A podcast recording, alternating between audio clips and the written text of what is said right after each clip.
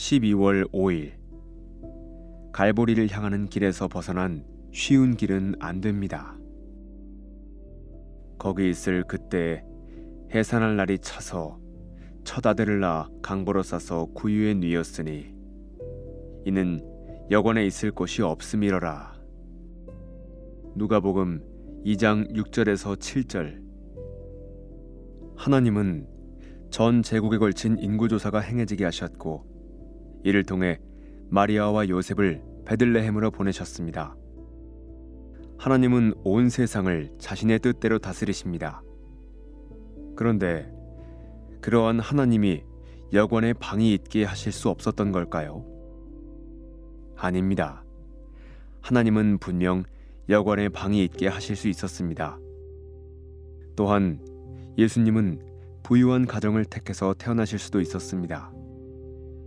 예수님은 광야에서 돌로 떡을 만드실 수 있었고 겟세만의 동산에서 만 명의 천사들을 부르실 수 있었고 십자가에서 내려와 자신을 구원하실 수 있었습니다. 하지만 하나님이 무엇을 하실 수 있는가가 아니라 무엇을 하고자 하시는가가 핵심입니다. 하나님의 뜻은 부유하신 그리스도께서 우리를 위해 가난하게 되시는 것입니다. 그래서 베들레헴의 모든 여관에 빈방 없음이라는 표시가 걸렸습니다. 결국 이 모든 일은 우리를 위한 것이었습니다. 너희를 위하여 가난하게 되심은 고린도 후서 8장 9절 하나님은 자기 자녀들을 위해 모든 것을 다스리십니다. 호텔의 빈 방이나 에어비앤비의 예약 가능 여부까지 다스리십니다. 갈보리로 향하는 길은 베들레헴의 빈방 없음 표시로 시작해서 예루살렘에서의 침뱉음과 조롱으로 끝납니다. 예수님이 다음과 같이 말씀하신 것을 잊지 마십시오. 아무든지 나를 따라오려거든 자기를 부인하고 날마다 제 십자가를 치고 나를 따를 것이니라.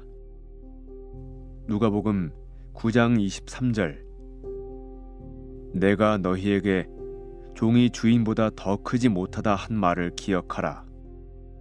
사람들이 나를 박해하였은즉 너희도 박해할 것이요. 요한복음 15장 20절 예수님은 어디로 가시든지 나는 따르리이다 라고 열정적으로 외쳤던 사람에게 여우도 굴이 있고 공중의 새도 집이 있으되 인자는 머리 둘 곳이 없도다 라고 말씀하셨습니다.